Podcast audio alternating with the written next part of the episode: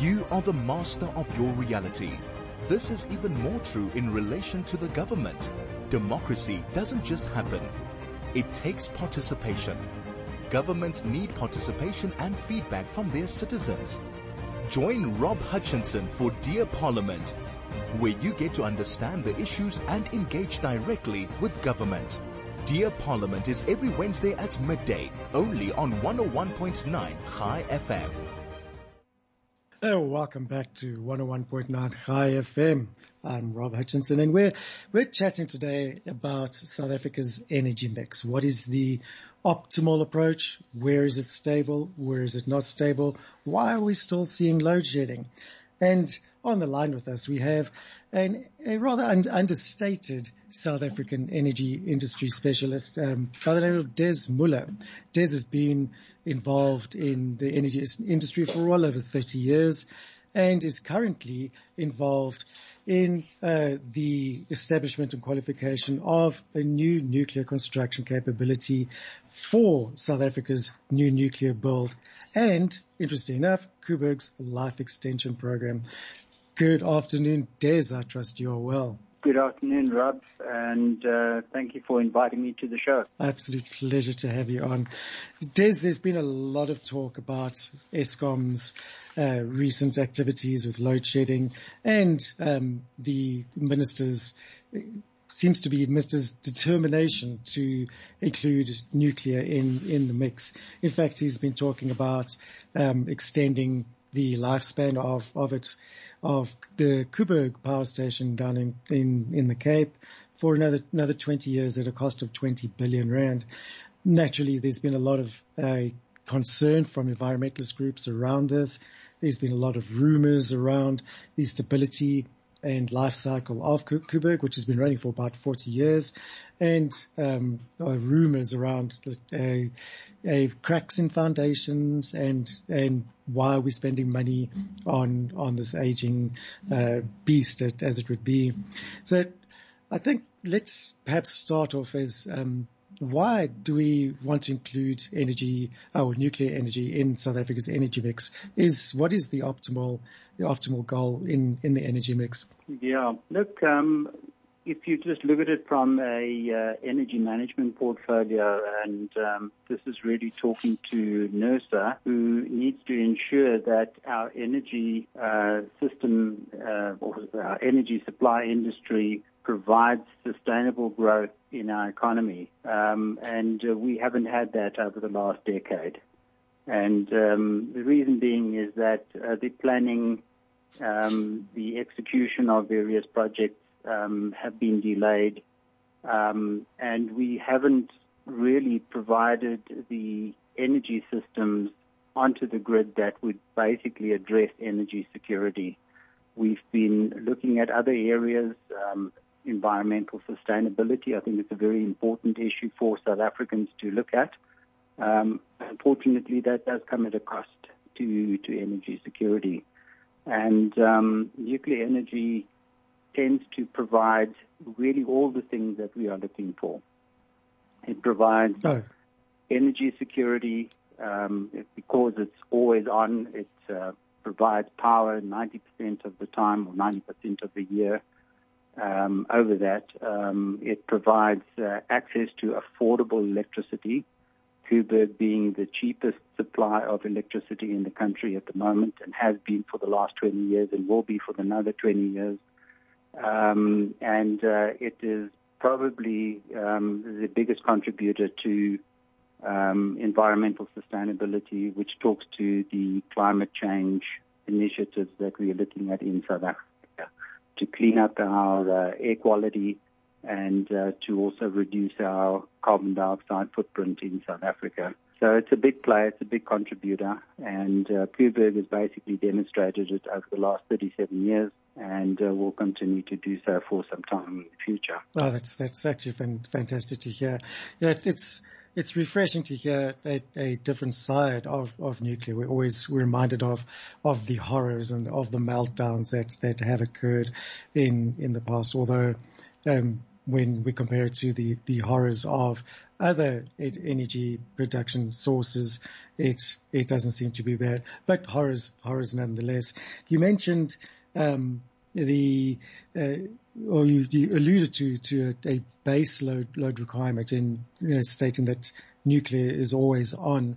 How how important is that in a in a in an energy mix? We have um, wind and solar, which although might seem attractive once you get get down into the details, they are only uh, I, I, don't know the figures. I think it was wind is about 17% efficiency and solar around about 30%. Um, often people don't put those those uh, factors in into the mix, and especially on the environmental side, they they just want a full uh, wind and solar with with nothing else.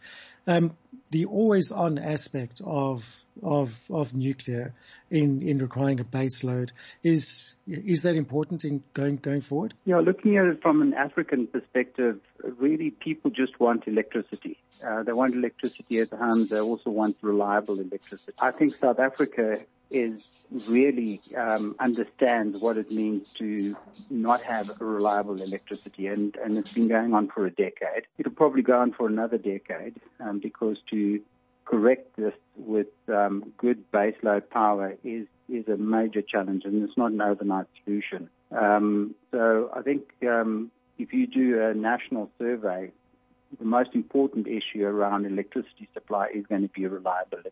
Um, you know, people don't really want to know where it comes from and how clean it is, and, and uh, it's, it's got to be reliable and it's also got to be affordable um, to to South Africans.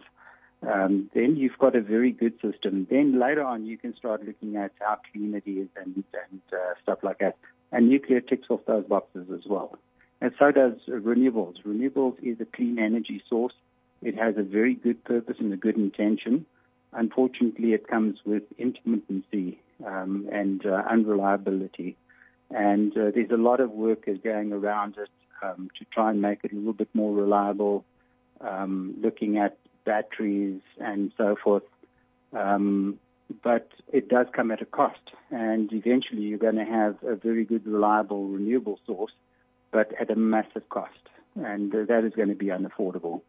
And uh, one's got to look at, um, you know, a proper energy mix. And in South Africa, and I think you alluded to it earlier, Rob, is what is the ideal energy mix for South Africa? There isn't a single technology that can say, right, we can take it all away, you know. Um, it's going to be a very mm. balanced combination of different energy sources. We have a tremendous amount of opportunity here in South Africa because we are an industrialized country. Um, we can provide coal, cleaner coal, clean up our coal stations. Um, we can also look at providing hydro to a certain degree and gas to power is also a very good opportunity, especially with the gas finds um, in our neighboring country in Mozambique. You know, when that does come to fruition, you'll see a gas economy happening every year. Um, and uh, of course, uh, nuclear energy, which does provide an all-round solution that deals with um, environmental sustainability, um, access to affordability, and uh, and also the energy security. And the nice thing about it is that what needs to factor in is how many jobs get created. It doesn't help having a fully imported technology coming into South Africa and leaving very few jobs and made basically, um, you know, um, not so many meaningful jobs um, for our local industry. And that's essentially uh, a very important component of um, of energy systems in South Africa that we are looking at is mm. how does it change the economy, not only from energy uh, the security, but also from how many jobs does it create for the industry. Mm, definitely. Jobs is always a, a concern, most notably for incoming and perhaps outgoing political parties and the promises that they always seem to provide or put forward. Yeah. yeah, you touched on a, a, very important point there that there's there's no single solution to to this. No one technology can can provide the the only way forward, which is often what these um, environmental lobby groups and other energy lobby groups seem to overlook. They always try to push their, their, their solution or their technology as the one and only solution. But um, we have to take into account the pros and cons, the strengths and weaknesses of each solution. The renewables is, is obvious. When the sun doesn't shine, you don't, you don't have electricity. And when the wind doesn't blow, you don't have electricity.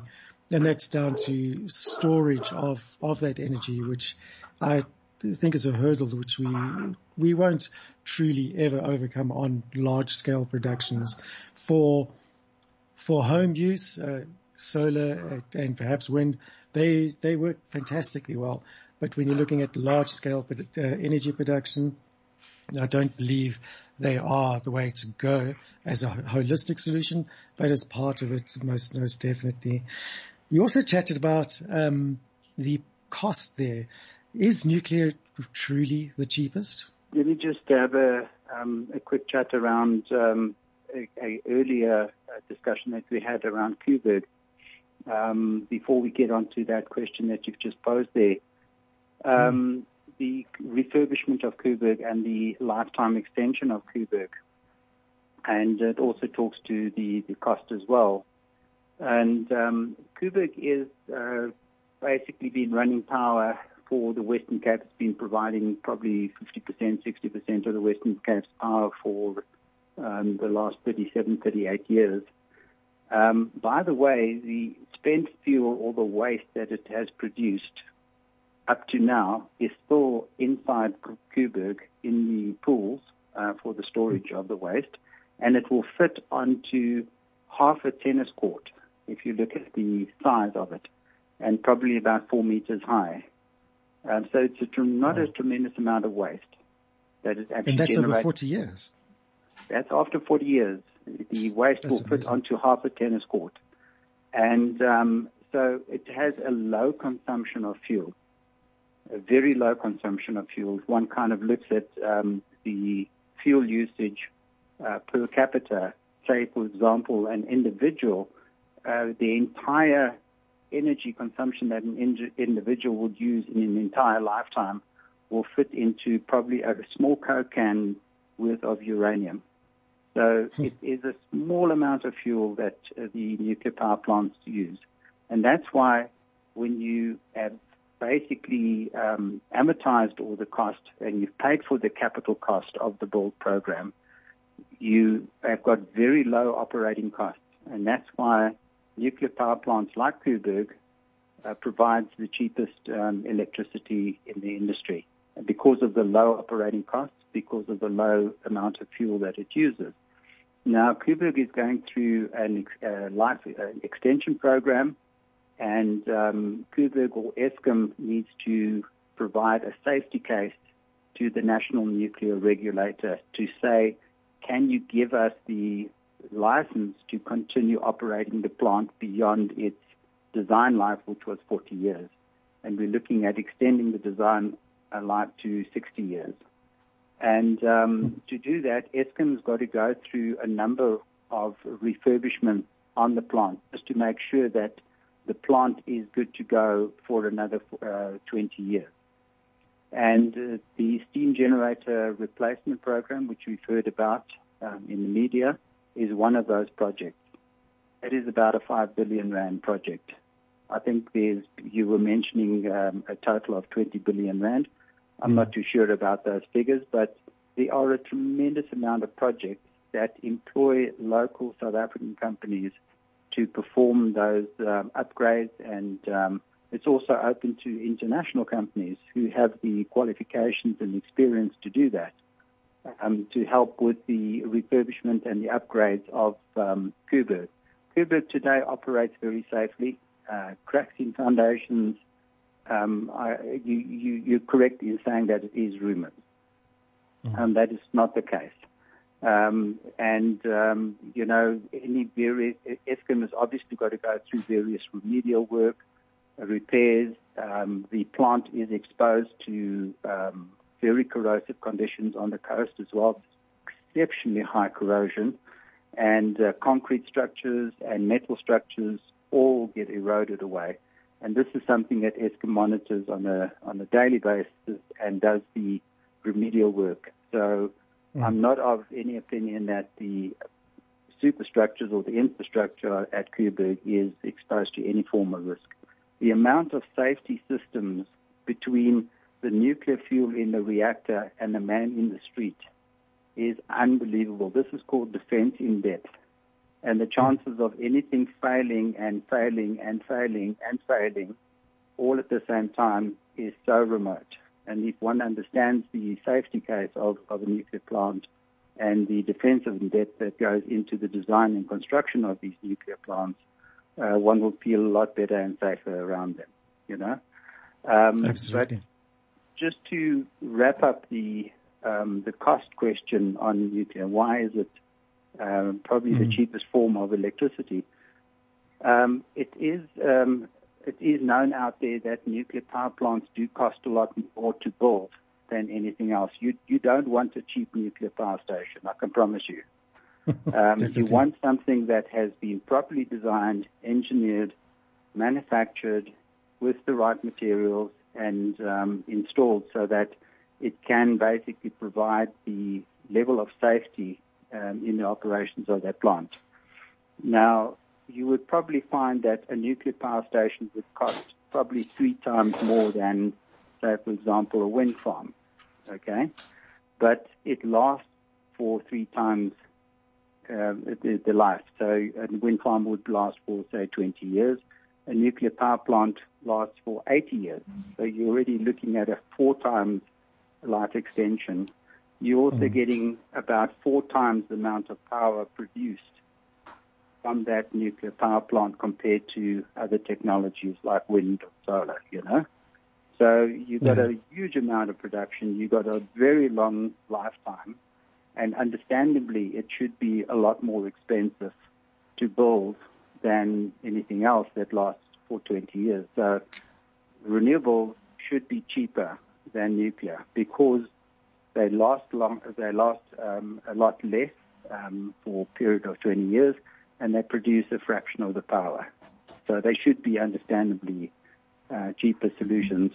Um, the nuclear plants, when you've basically gone through the build program, you start paying off the asset. So a nuclear power plant is not going to be built by Eskom the way we built Medupi and Kusile. It's going to be built by an experienced um, EPC contractor, international company that will come out here, work with the local industry and optimize the localization. And um, it will be built by an experienced team that has built several of these plants elsewhere. Okay? Mm.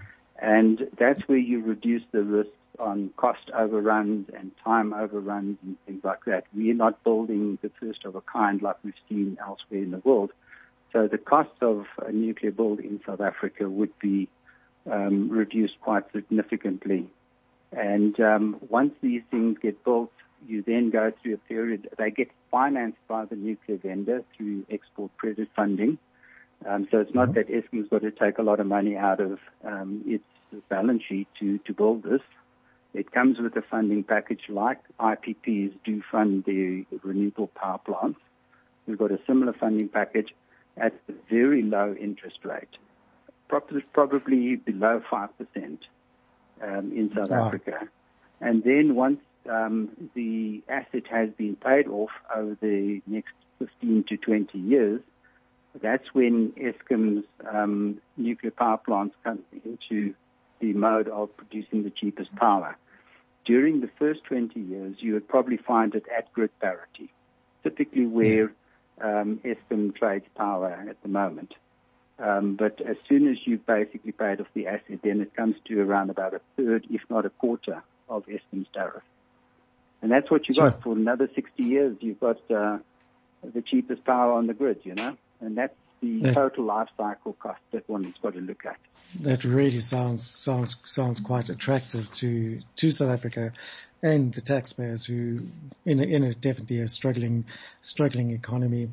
Um, South Africa seems to be in a quite a unique position as well, where we have a paid off nuclear power station. So perhaps we should chat, chat a bit more about that after the break. Hold on as we, we chat, chat after the break about nuclear power and is it the correct solution for South Africa? Now, at this time of our freedom, Dis-Chem Pharmacies wishes you and your loved ones a Pesach Kesher Vasameach. Dis-Chem Pharmacies, pharmacists who care. Stay with us as we, we come back to chat about nuclear after the break. You are listening to Dear Parliament with Rob Hutchinson because democracy doesn't just happen. Hey, welcome back to 101.9 Chai FM. I'm Rob Hutchinson and I'm chatting with Des Muller, an energy expert who is involved in the establishment and qualification of a nuclear construction capability for South Africa's new Build and Koeberg's life extension programs. Des, before the break, we were chatting about the uh, viability and the cost effectiveness of of nuclear energy, and especially around uh, Koeberg, which is a power station, which is the assets have to have been paid off. Des, are there um, you mentioned earlier on about the hurdles in legislation between NERSA and the National uh, Nuclear Regulator. What are the problems that that they might be facing there? Are there anything? Is there anything South Africans should be worried about? It's a good question. Um, let me just put that in perspective. Um, you've got the National Energy Regulator, which is NERSA, and NERSA basically ensures that our economy has a sustainable electrical supply industry, and mm-hmm. um, sufficient power is procured at the right time to make sure that um, the lights stay on in the country. And that's NERSA's responsibility, no matter what power it is, whether it's coal, gas, renewables, hydro, or even nuclear energy. And they've got to basically look at that uh, system and then approve the um, procurement of, of uh, various technologies as as the Department of Mineral Resources and Energy, they basically request that through their integrated resource planning, the IRP that they've got, and they produce an update of this every year or so. Um, they say, okay, fine, we want to build this between now and 2030. Um, NERSA then provides the approval to go ahead and do that and to ensure that the energy systems are sustained. And up to date, we've had um, a number of challenges um, with that with that system, and I can appreciate the uh, situation NERSA is in. The world has changed since it was NERSA and Eskom that basically provided the electricity generation for South Africa. And I'm going back to the 20th century. Um, in this 21st century, the dynamics has changed quite a lot. We've got a lot more players in the market. We've got uh, the DMRE coming involved with the planning um, and prescribing to Eskom what to build. We've got the introduction of uh, IPPs in the mix, and uh, we're also looking at distributed um, power generation or embedded power generation where companies can produce their own power so it's become a very complex electricity supply industry for NERSA to regulate effectively. Um, and tremendous amount of confusion and chaos has been generated in that industry over the last decade, you know, which basically falls out into the situation that we have today. And NERSA is, is definitely engaging industry stakeholders to see how we can change this, how we can improve and um, correct the, the challenges that we have today. And, and I, I welcome that approach from NERSA, from NERSA um, to, to um, see how we can actually rectify this and get our electricity supply industry back in shape, you know, and not Excellent. resort from one emergency plan to the next plan, and that's crisis management. Um, we've got to get out of crisis management. We've been in it for more than a decade, and we need to move out of it. So that is NERSA, and that's, that's the responsibilities and the challenges that they are dealing with um, at the moment in the energy sector. Um, the National Nuclear Regulator is um, resides over any form of nuclear activity. So we've got a nuclear power station in Cape Town, which has been there since 1984, and we've also have a um, nuclear research reactor at NECSA, which is in Pelindaba, which has been there since 1965. So we are early guys. We, we've been one of the pioneers in the nuclear industry in South Africa. So our national nuclear regulator has been around since then and presiding over the safe operation and maintenance of these um, infrastructures, including, you know, the um, process of building new uh, assets in South Africa. They obviously look at it and uh, they have to license the technology and the approach to expand um, a portfolio in South Africa. Um, mm-hmm. If you're looking at a nuclear build program in South Africa, you probably find your quickest and most effective way is just extending Koeberg, um, putting additional two units next to Koeberg, and that obviously will be under the auspices of the National Nuclear Regulator to ensure that the expansion is done correctly and safely um, with regards to public consultation processes and making sure that um, proper due diligence, environmental impact studies are done. Those have been done. Mm. Um, they just need to obviously be um, uh, vetted by a government. So the National Nuclear Regulator presides over every nuclear activity in South Africa to make sure that it is done correctly according to international best practices and standards. And they're doing a fantastic job at, at that. Um, you know, with the um, engagement with uh, NECSA, um, as well as the engagement with Eskom on Koeberg. That's that's really encouraging to to actually hear that our government is actively involved, and also that um, public participation is an important part of, of the process going forward. Yeah, with with any, with the environmental groups too, and well, it's a fascinating topic, Des, which I'm sure we could devote another hour to, and perhaps we should at at, at a later stage. You've revealed some rather unknown, reassuring. Uh, uh, facts about about nuclear, its safety, its cost, and and so on. And I think the the public and listeners would would love to hear more about that in, in a in a future uh, conversation. Des Muller, energy expert on nuclear. Thank you so much for for uh, joining me on this show and revealing such fantastic information. Um, it was certainly an honor to have you on. Thanks, Rob, and thank you again for the opportunity.